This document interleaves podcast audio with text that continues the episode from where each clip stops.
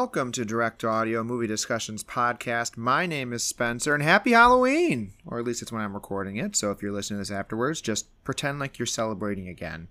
It is the best day of the year for some. Other people don't really like Halloween as much, and we don't talk to them because this is spooky season on the pod, and it's full of many things candy, apple cider, dressing up, and of course, horror movies. And we've had a whole season dedicated to it. We're always going to have Halloween episodes and spooky season type episodes and horror movies scattered about. I mean, we've covered Gremlins, Jaws, Black Christmas, The Guest. We cover, you know, horror and horror adjacent movies all year round. But this season is obviously always dedicated to spooky season type movies and horror movies. And I wanted to do a last minute trick or treat type episode. As I always do, I try to have one that kind of ends it. So last year we had Halloween Ends, literally, uh, the review for that movie. yeah, that one, but uh, with Cindy. And then the year before that was our little quiz game that I found. That was kind of cool, and it was um, like movies based on certain topics, and we kind of ran through those. But this year I'm doing something a little bit different. I saw a, uh, a Reddit thread, and it was uh, best horror movie from A to Z. And it would be like A, and then everybody would vote, and then it'd come up, and then they'd go through blah, blah, blah, blah. And Reddit kind of messed that up, which is fine. You know, uh, people get enamored with certain movies and they don't pick the right letters. Like Candyman is C. Sorry, folks, it's that one. And like S, there are a couple different options, but they went with some weird ones, and it's fine. But I wanted to do something a little bit different. So, what we will be doing today is a brief episode where it's just the A to Z of horror movies. Um, and give me a little leeway with these letterings. Um, some of them are hard, and I might use someone's first name. I might use someone's last name. I might use a sentence. I might do something a little bit different for each letter just to kind of get to a topic of something that is very important to the horror genre. And obviously, horror is widespread. It is decades and centuries old, and it is adaptations of stories and books and plays and many different things. And obviously, as horror fans, we all know our favorite genre, our favorite director, our favorite style of movie, but we might not know everything. And this hopefully covers a little bit of everything in horror. And if your favorite person or favorite style of movie doesn't get covered here, just know that there were a couple different options I could have gone with with all these letters, but I tried to cover the most ground with what I picked for each letter. And some of them are obvious, and it's like I can't leave this out because it is such a staple. So without further ado, we're going to jump in to horror movies from A to Z. Starting off with the letter A, it is an obvious one. It is one of the greatest of all time to put his mind to the horror genre, and that is Mr.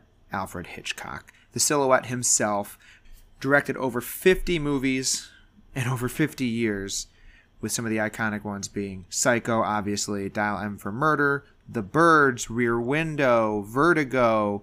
He has made not only horror movies, but he made movies that touched upon multiple different genres and starting slasher movies with thrillers, with murder mysteries, everything you can think of. Alfred Hitchcock was a part of it. And I don't think we get the directors that we have now and the movies that we have now without his iconic presence uh, looming over our genre. He also will show up again in a separate one of these with a thing that he did in his later part of his career where he would well, you know i may i'll just say that for that letter coming up but i don't think you can have this list start off with anybody else but arguably the greatest horror director of all time sir alfred hitchcock. Because yes he was knighted. B brings us a little more modern with blumhouse the powerhouse production studio started by Jason Blum in the early 2000s. Blumhouse has made other movie genres and has been nominated for many Oscars, but the key genre that Blumhouse has really put its force into is horror. With its big launching movie of Paranormal Activity in 2009, it has slowly become a staple in our household name movies, including Insidious, Sinister, the Five Nights at Freddy's movie that just came out, Invisible Man that came out a couple years back, multiple horror reboots like Halloween, Black Christmas, the newest Exorcist movie. I'm not saying all of these are good, but the wonderful thing is, is that they are not only keeping those old IPs alive, but they're bringing out new ones. We had Megan, Get Out, Freaky.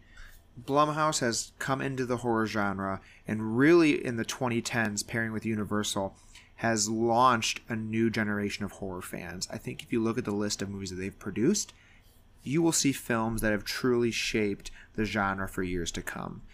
And I think there were many things that could have been the letter B on this, but as much as we like to look at the past, we have to look at the future. And Blumhouse has taken that, run with it, and I think the genre is in really good hands. Our letter C is my favorite director, Carpenter, for John Carpenter.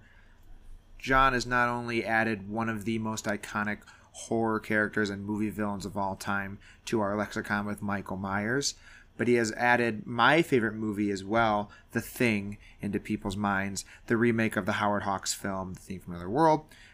John has always loved horror and has had appreciation for the genre. And yes, the studios have not really been kind to him, but I think John has never let that deter him.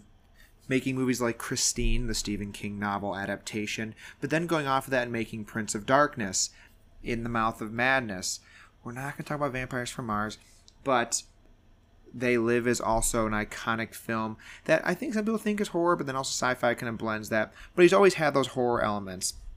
But I think the unappreciated part of John's craft, besides his dedication, is his musical genius on top of it doing the score for Halloween, the new Halloween franchises, and then also he has a multiple different CDs and albums that have come out that are just spooky music. And I think that's kind of fun to be able to see that his heavy synth scores will reverberate through your mind if you're listening to it. And I think it's hard to put my love for John in one little part because I want to keep these brief to about like a minute or two tops. But with John making the thing and Halloween, I don't think I'd be into horror as much as I am without his handiwork really just falling into my lap when I'm younger. And I think a lot of us feel that way too, with Halloween being a staple on the actual day, and more and more people seeing all the work that he's done and giving him the appreciation that he deserves, even though he does not care and just wants to play video games uh, and eat candy because he is the fucking man. Um, D, though, could have also been technically for C, and if we're going off of people whose minds have truly shaped horror cinema, you don't get any weirder than David Cronenberg, the body horror king himself. David Cronenberg has added this horrifying style to our film history. I mean, a lot of us know him from The Fly, but Videodrome is really the one that took the Cronenberg esque style and that phrase there, Cronenberg, has gone into the actual just general populace lexicon.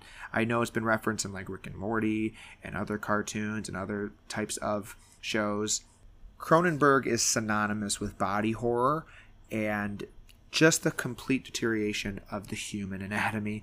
And if you've never seen a Cronenberg movie, I really suggest you look into them first before you start to dive in because if body horror is not your thing, you are not going to like it. And if you like body horror and you either A, have watched Cronenberg, or B, have never watched Cronenberg, I'm surprised how you're in the genre at that point, but dig deep into his filmography and you are going to find some fucked up shit. And I think sometimes the horror genre needs that. Also, he's in Jason X and he gets killed in the beginning. Shout out to that. But speaking of body horror, and Jason X for that matter, we need to get into E effects, which what I mean by that is special effects, practical effects, and what really makes this genre boom. Because what I think is important is we've all seen horror movies where we look at it and go, it's not believable because that just doesn't look real. And then you look at things like Cronenberg and you look at those movies like The Thing and our movie monsters from the 1930s, our zombie movies, anything where you have to believe that the mush on the ground is brains and it's not just a pig's bladder filled with jello, it has to look good. And the effects people like Tom Savini, Greg Nicotero, Stan Winston, Phil Tippett, legends of the industry that have made the grossest things you can think of and have haunted your dreams and inspired people to dive deeper into a genre of fucked up shit, as I mentioned before. I do want to mention some other names as well because there's a reason why we have the Oscars for Best Special Effects, and that is the man Rick Baker behind American Werewolf in London, Ray Harryhausen.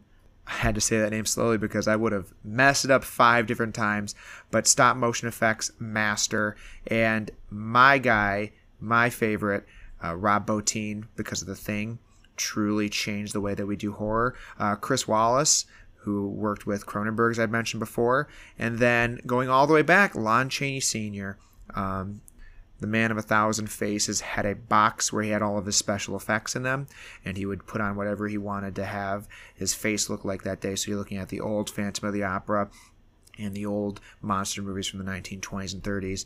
Lon Chaney Sr. was the man who really kicked that off, and there are so many other special effects artists that I'm not shouting out, but just know that you should learn their names. Um, all these people that I've mentioned, if you've never heard of them before, you should read about them, study them, see why your movies scare you and why everything looks so good. It's because all these people have dedicated their lives to making things look creepy, oozy, pussy, bloody, and just downright scary. And I think without them, the genre is not what it is.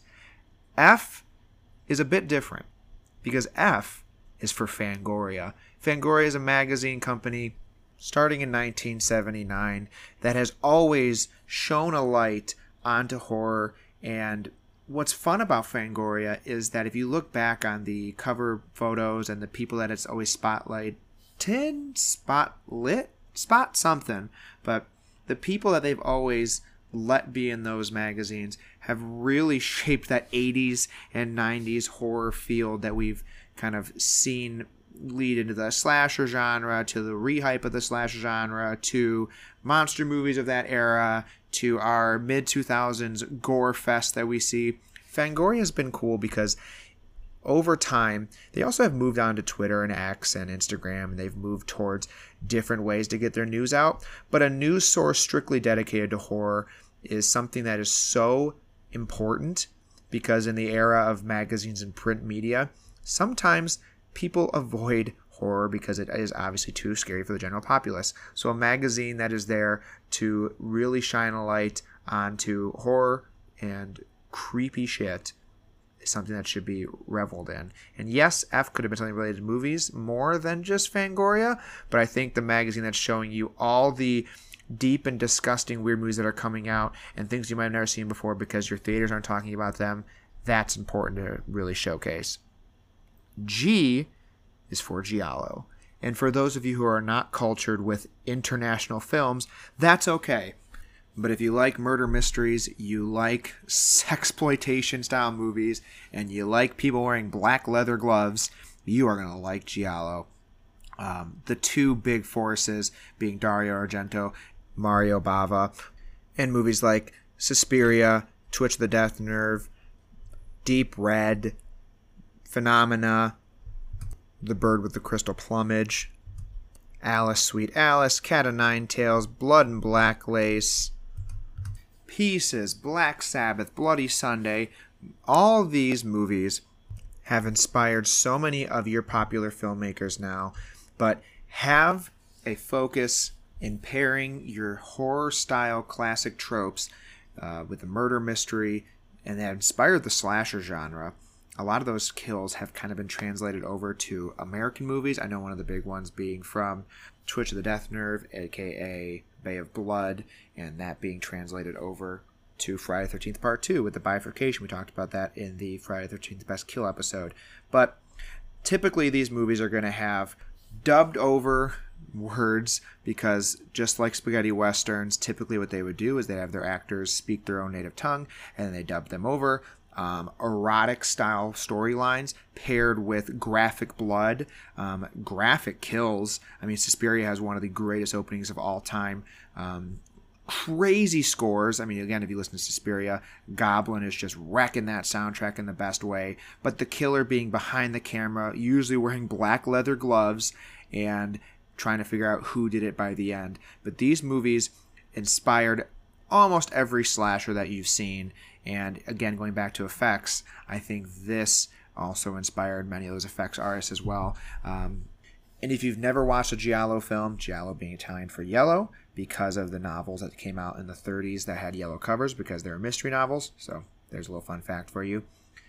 I really encourage you watch Suspiria. I really encourage you watch um, A Bay of Blood or Twitch of the Death Nerve, whichever one you can find. They're both kind of titled the same. Deep Red's one of my favorites, but great movies if you can get past that they're not American. And speaking of not American films, Hammer Horror is H. Hammer Horror is the 50s and 60s and 70s, um, kind of that period. They still make some more movies kind of going into later generations, but really that period of remaking those classic monster movies with all British casts. And the all British cast are led mostly by Christopher Lee, Peter Cushing, Vincent Price is in there as well. But these are modern, and I say modern with quotes, retellings of these stories with a different twist at the end. Dracula, Frankenstein, The Mummy, movies that started to showcase blood and gore. I mean, Frankenstein, that first movie of them, Curse of Frankenstein, uh, you watch the horror of him putting the body together, and it's the first time you're seeing that kind of viscera on screen. Uh, and they're usually having the same actors play different parts in all these movies. So, as I mentioned those names, they're going to be showing up constantly in these movies, and I think that's the fun of it. It's kind of like your own shared little universe. But before the MCU was a thing, there's one more shared universe way before this. Um, we're going to talk about that later on. But Hammer Horror was a new style of movie that came out. And what's fun is that in the 70s and the 80s, this is getting shown on late night television, and you're watching different takes with a little more blood and gore. And again, if you haven't seen these, I really encourage uh, Curse of Frankenstein, Strine, Stein. Um, the Dracula movies are great because, again, if you give me Christopher Lee in anything, I'm going to eat that shit up. But there are a lot of movies that are in Hammer that don't involve those monsters. The Horror Express, The Devil Rides Out, The Abominable Snowman of the Himalayas. Movies that, I mean, obviously, The Abominable Snowman has monsters in there, but it's different than the typical Universal monsters that you're going to be seeing.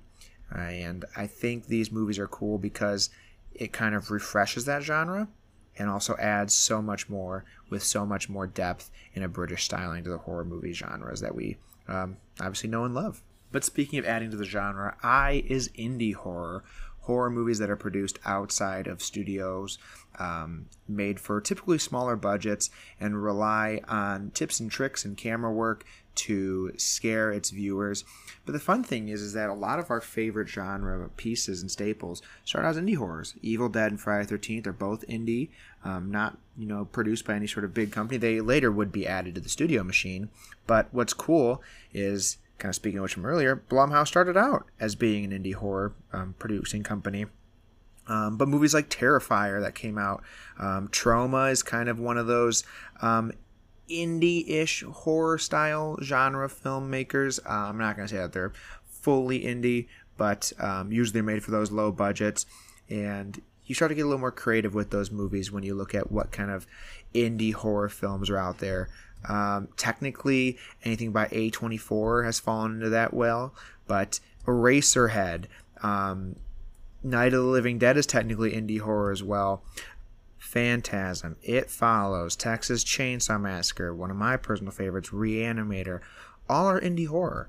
I think a lot of people know now that some of those movies get picked up by studios and some of the directors get picked up with studios, but indie films are so pivotal to horror movies because you can make them for cheap and you just got to rely on you know no name or low name actors with special effects to really amp up all that you have with your budget and you get some really fun projects. So i think we all can look at indie horror and smile knowing that that is really what has shaped this genre uh, in these latter years in like the 60s 70s um, along with the ones we've mentioned before But speaking of shaping a genre, I think that the 90s and the 2000s started to get this little twist into J horror.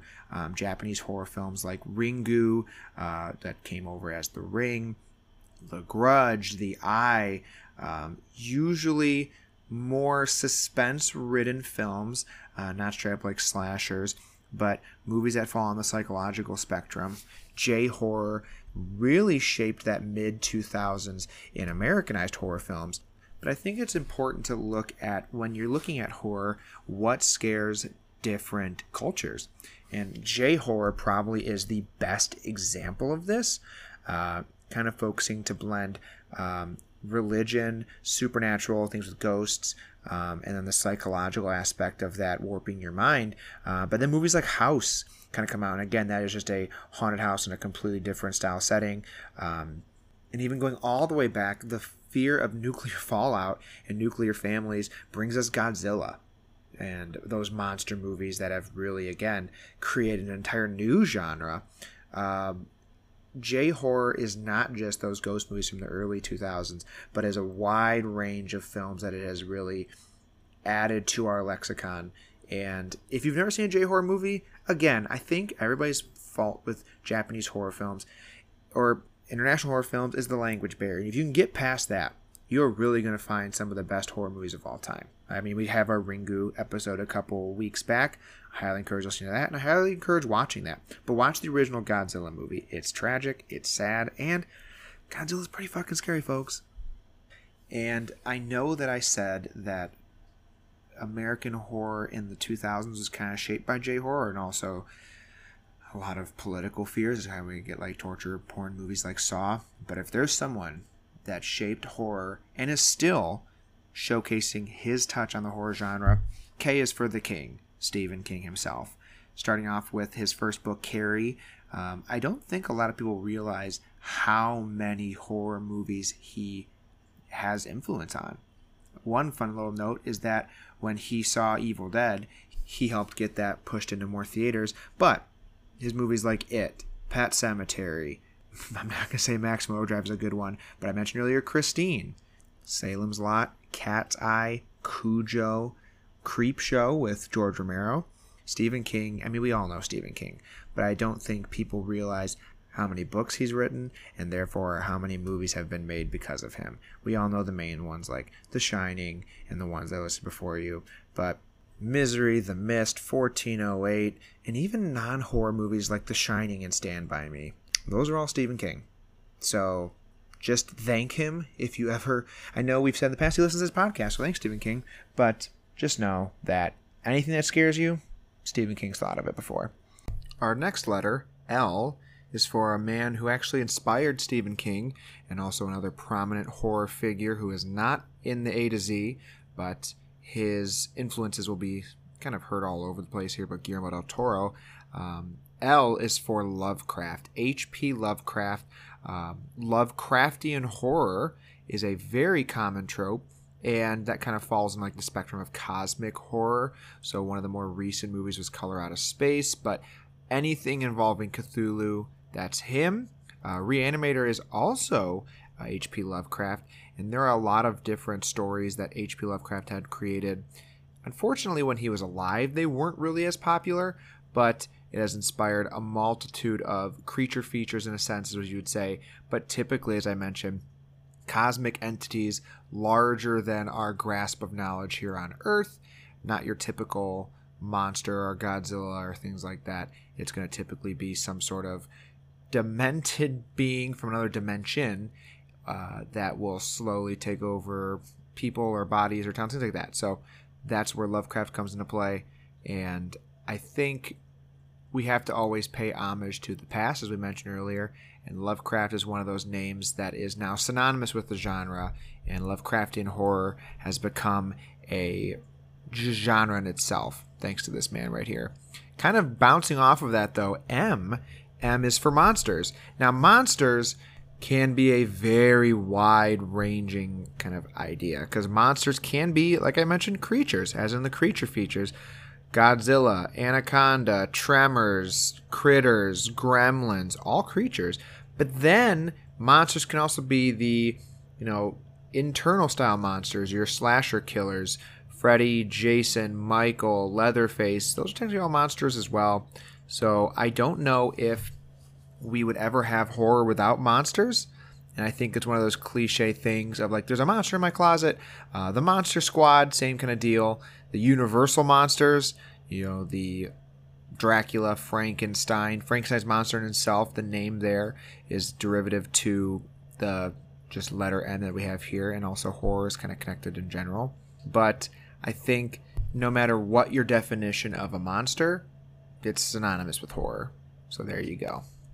Now, N and O are going to be kind of similar in a sense. Uh, N is going to be Netflix, and I kind of bouncing from that. I'm going to talk about streaming services. I've mentioned in the past that the way I got into horror was uh, video on demand services, uh, but things like Prime, Shudder is a really big, completely horror driven kind of Netflix style setup. But Netflix themselves have really stepped in to starting to add to the horror game. Uh, with all of Mike Flanagan's work, you also have Stranger Things really diving into horror.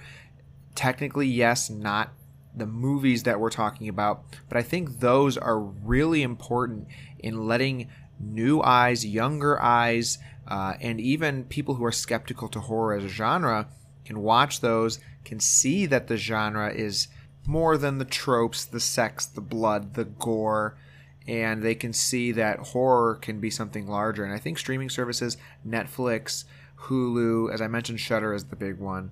Um, those are so pivotal to people just getting horror right to their screens, not having to go to the video store and renting it. I think that's key. And then another thing, O is O for on television.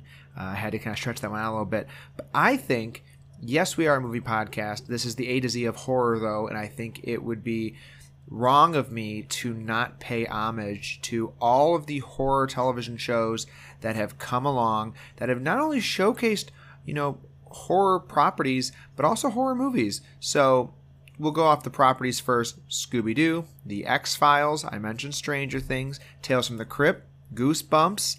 All those TV shows are so important. Twilight Zone is a huge one. The Simpsons Treehouse of Horror, too. They parody all those movies, and getting those to people's screens is so cool that they can be able to see that look at the other movies and be like, oh yeah, that's their reference that uh, to The Shining there. Oh, that's Dracula. Um, and all those other shows are gateway horror in a sense. You know, watching Scooby Doo and watching Twilight Zone when you're younger could really be a thing that pushes you to watch other movies.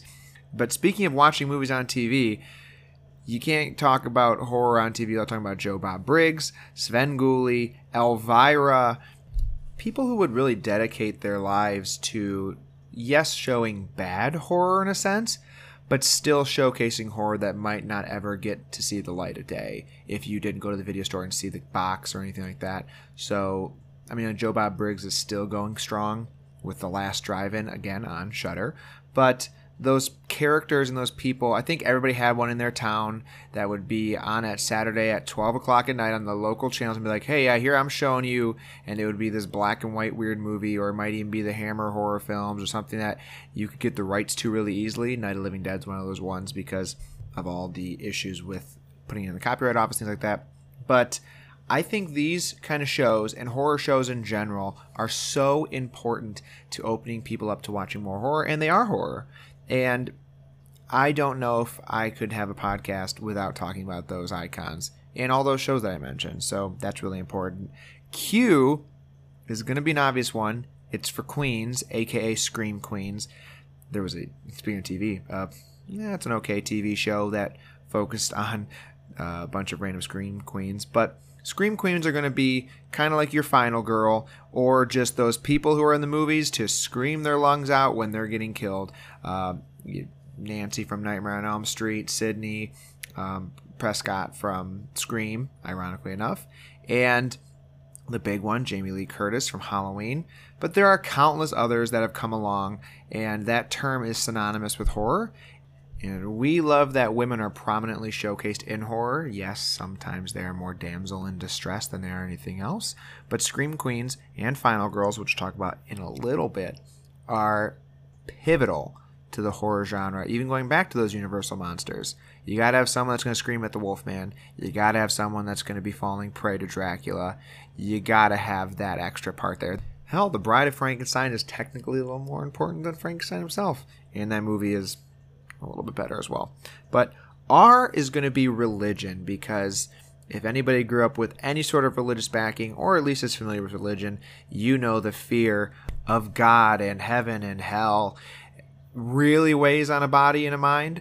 And that's where you have Stephen King books, as we were mentioning. Carrie is a really big one that focuses on that. But The Exorcist is huge with that. Um, any sort of religious guilt can be really milked with those kind of movies. And we know all those types. Uh, Drag Me to Hell, The Rite, The Exorcism of Emily Rose, The Haunting in Connecticut. Any sort of haunting or demon possession movie is religious in nature.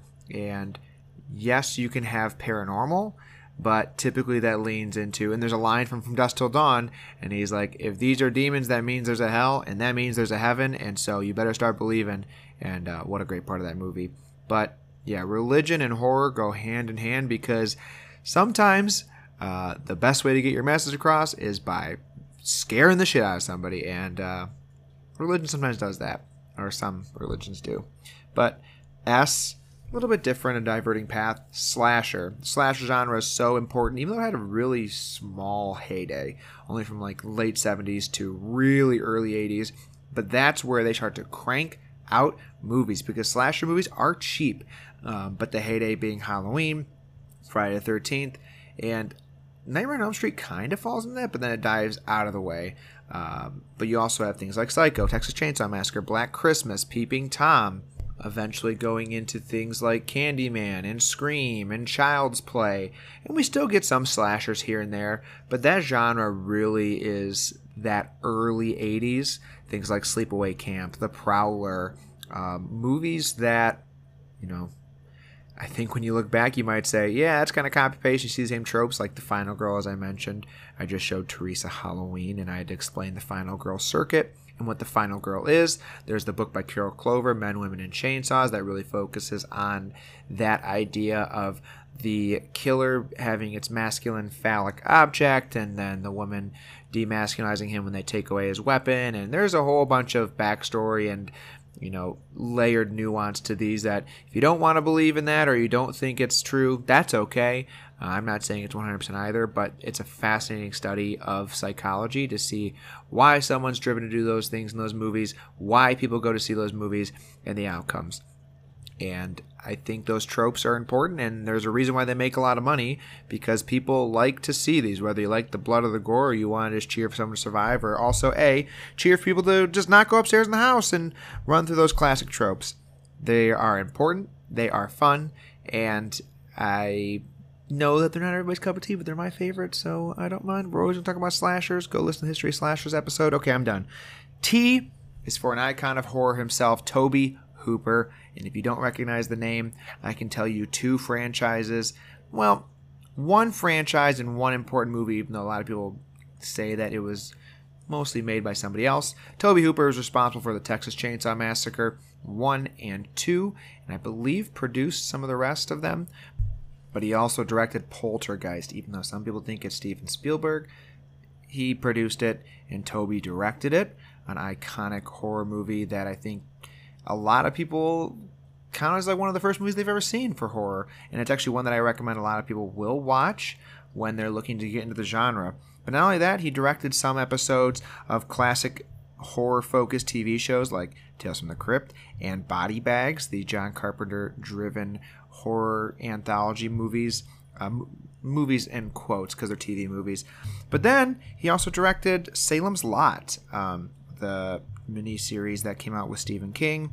Um, but we can mention Funhouse. It's not my favorite movie. It's another horror movie that he did, but I don't think you could see the horror genre, you know, be what it is now without the Texas Chainsaw Massacre truly changing what movies could be in the theater and Poltergeist kind of breaking that stereotypical horror norms of them being like these sleazy movies. Poltergeist is huge, and it is one of those transcending horrors that some people like to watch. Um, and I think it's really important to think about. But if you're going to talk about horror and you're going to talk about people who make horror, there is one company that has been horror from the start, and that is Universal. That's our letter U. And I bring up the Universal Monsters all the time. It was last year's most listened to episode. I love that episode, and I love the Universal Monsters. And Universal is more than that, though. They have made so many movies. They partnered with Blumhouse now to make all the rest of those movies that are coming out every single year and you're seeing horror being represented at Hollywood Horror Nights, at Universal Studios, which I think is so cool, showcasing older movies and older horror properties, but even going all the way back to like Psycho, filmed on the Universal lot. The house is still there. So they've always been a staple of horror. And yes, I know production companies sometimes can be the bad guy, and that's okay. But Dracula, Frankenstein, Invisible Man, Phantom of the Opera, yes, all stories before the Wolfman actually was an original creation, but all those stories come from before, and it's great that we now have these icons that will stand the test of time and keep getting remade. And we're now getting more of those. Like I mentioned, Psycho, but then diving into all of Jordan Peele's movies. Those are universal. The recent Michael Myers movies, the Halloween movies, although they're not that great, are still universal. Same thing with Exorcist. Universal has picked up the slack on a lot of those, and I think it's really cool that for almost 100 years now, they have always been a shining example of a studio that will never drop horror when some sadly try to. Um, v is kind of a fun one, and I'm interested to hear if people actually know what this is about. Um, it kind of will blend into ratings of movies, but we'll be talking about the video nasties. I always like to do a British accent for that, but video nasty. Um, it's a term um, in the UK that is actually about movies, uh, specifically in the horror genre, but other movies as well, that um, are criticized for their violent nature, uh, blood, gore, sex, things like that. And if you look through um, video nasties, you will see a lot of really pivotal movies uh, in horror's lifespan. Um, I also know that we've talked about in the past with Evil Dead episodes, Sam Raimi got brought up on obscenity charges because of how Evil Dead was so gory. Um, but there are many movies that have been caught up by the video nasties ideology. Uh, it's not a thing anymore, but I think it's important to talk about horror and how it is viewed ironically enough, a lot of this was through religious eyes that were like, we don't want our children to see these kind of things. And ratings for horror movies have always been contemptuous. You will hear a lot of people saying like the unrated cut because the studio couldn't let that be released to theaters. You'll hear about movies getting their um, parts chopped down to really emphasize or de-emphasize the gore. And that is a story and a tale as old as time. And the Video Nasties is one of the biggest and largest kind of frustrating periods for horror fans where, you know, the Video uh, Recordings Act, you know, eventually got replaced. But really kind of put a damper on horror overseas. And yes, we have restrictions, as obviously this podcast is in America, but with the MPAA, uh, really locking down horror movies but that is a thing that is across the globe. And I think we can all unify saying, it fucking sucks. Just let us watch gore and let us watch horror and let us enjoy it and make it look cool. That's what we want. But that's our V. Our W is a really sweet one. Um, as they say in Scream, for Wes, Wes Craven, the man behind so many of your horror nightmares and horror movies that you might know and love. Biggest ones being Nightmare on Elm Street and Scream. But doing things like Last House on the Left, The Hills Have Eyes, Red Eyes, also one that kind of came out more recently that I'm a fan of. I know some people really like that one, but Wes had such a love for the horror genre and saw through so many franchises, I mentioned but going beyond that to things like Shocker, which is a different kind of movie, uh, and Wishmaster, which is so cool. Wishmaster really feels like a homage to the horror genre with all the legends that are in that movie. Uh, Wes always had a love for the genre, and he might not have always made the best movies, and sometimes those series went on a little too long, but it was a voice that we will just not see replicated anytime soon Uh, I mean, we're getting other directors, but Wes, John Carpenter, all those directors that I mentioned in the past, Tobe Hooper as well, those guys who just really loved what they did and had such a unique mindset for it. Scream is one of my absolute favorites. Nightmare on Elm Street is great as well. Those are going to be two pivotal points in horror history, and they can never be redone. And I think it's really cool that we had one mind that made them both. Uh, X, again, we always have to do this. It's for extraterrestrial because there's not many X. I was going to do X rated, but um, that's not really a thing. There are some X rated movies overseas, kind of falls in the video nasties. But uh, extraterrestrial movies, space is scary. The void of space is why we have a lot of slasher villains go to space.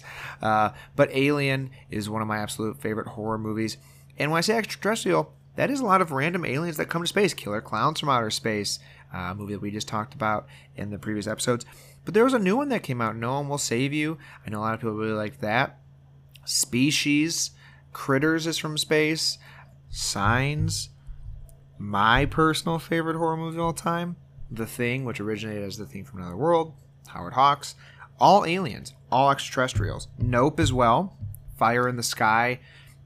Extraterrestrial things have always scared us.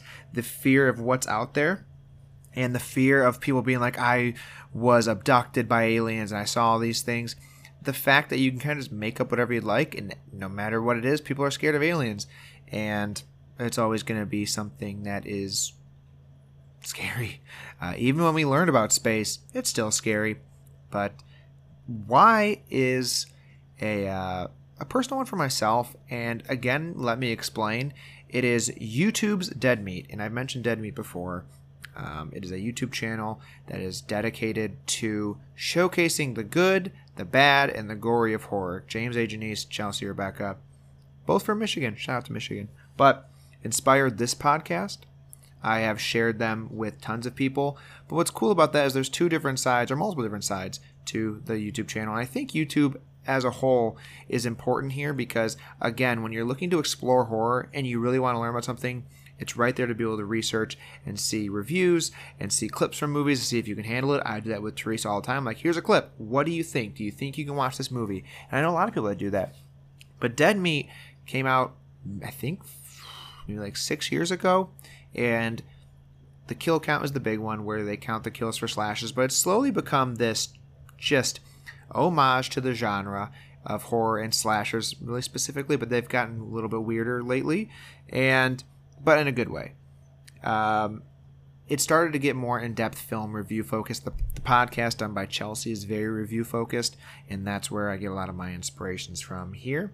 But I think it's important to have those kind of outlets for people to watch a movie to learn about it and then go watch it for themselves. And they've now become so connected with the genre, going to different conventions and interviewing people. And I think that's important to keep horror alive. Yes, we will always see new things and new creators and directors. But as you've heard from this before, in this podcast episode specifically, you have to also learn about the history to see where you're going to be going. And they have always done that and been on both sides of the coin. And I really admire that. And so I think watching those videos and people being able to watch kill counts and see if they can handle a movie or see the goofy things, but then also be able to rewatch some of their favorite movies in that way, it's a cool style. But speaking of, you know, the past and the future, Z is for zombie literally created by George Romero. Um, I think a lot of people think zombies have always been a thing. Technically, they have been, but it was focused more on voodoo. Uh, and then in the 60s, George Romero creates the zombie that we know now the brain eating, uh, lumbering, and sometimes fast uh, undead. And that has been a staple in horror ever since everything from his uh, of the dead movies going towards the walking dead as we've mentioned 28 days later uh, world war z zombies are everywhere and although when you break it down it doesn't really make sense that's okay we love zombies. I love George Romero, and I think it's important to bring him up. You also can see the start of people like Tom Savini, as I mentioned, with uh, Dawn of the Dead, the remake of Dawn of the Dead by Zack Snyder, really great horror movie there too. We talked about that, I think, with Natalie, maybe. Um, but zombies are always going to be popular. And it's kind of funny when you look at history, uh, it reflects kind of what we are liking or seeing in the cultural zeitgeist. So when you see things like war on television, zombies become a thing again. And that's where Saw comes into play too. And when there's like threats of nuclear war again, that's where we get different types of movies. Like history and what's happening in the world will always kind of dictate where we're at. And that's what inspired, in a bit, or in a sense, George Romero to make this because that's when we're seeing Vietnam on TV finally, and we're seeing the horrors of war. And that's where we can showcase a different type of horror, and it's an escapism for people. And horror is always going to be that way, and this is where I'm going to be wrapping this up. Yes, it's crazy. And yes, it's gory or it's scary and it's psychologically tormenting to some people. And there's lots of different things that horror can be. But for a lot of people, it's cathartic, it's calming, um, or it's just something that scares them, but then when they leave, they go, well, at least that wasn't real. And even if they think it was real, the thrill of being scared uh, is from everything from roller coasters to haunted houses to, you know, just popping up and going bah in front of somebody. Horror movies can do that. And as you've heard through this A to Z, there is a wide range of horror, all different types of genres, all different type of directors, all different types of characters, styles, whatever. And what I encourage you or hope you would do with this episode is if there was a letter that you didn't know about, or if there was something that you aren't as familiar with, like if you don't know J horror, or if you've never watched a Giallo movie, or if you've never seen a Universal monster movie, or if you've never watched Poltergeist, or you've never seen uh, Tales from the Crypt, something along those lines, or you don't know about Scream Queens, research, watch something new, and keep the genre alive, even though the main goal of the genre is to kill. Not the viewer, but obviously you know the drill. Thank you so much. Thank you for making this spooky season great. I am very happy with what people are listening to. I'm very happy with the feedback that I've gotten. Please let me know if any of these letters I missed. I'd love to hear what you think I missed and what I should have put in a certain letter. I tried to branch it out as much as possible, and I tried to touch up on a little bit of everything, both past, present, and future. And I hope I did a good enough job and I made you all proud. And let me know what you want for next year. I know I mention every single year I think next year we're going to do the rank the Scream franchise from worst to best. I'd love to do Child's Play. We finally got to do Killer Clowns from Outer Space, which is great. I'd love to do Reanimator and just really go fucking crazy. We will do another musical themed horror episode for Teresa and I, Rocky Horror. Maybe it'll be Phantom of the Opera as we mentioned, but and all obviously speculation. But I obviously love horror and it will always be interspersed in our monthly episodes. I don't stray away from it by any means, but I try to add a little bit of horror taste throughout the year because that's what it should be. Thank you so much for listening. Thank you so much for participating, and y'all know the drill. Be kind. Please rewind.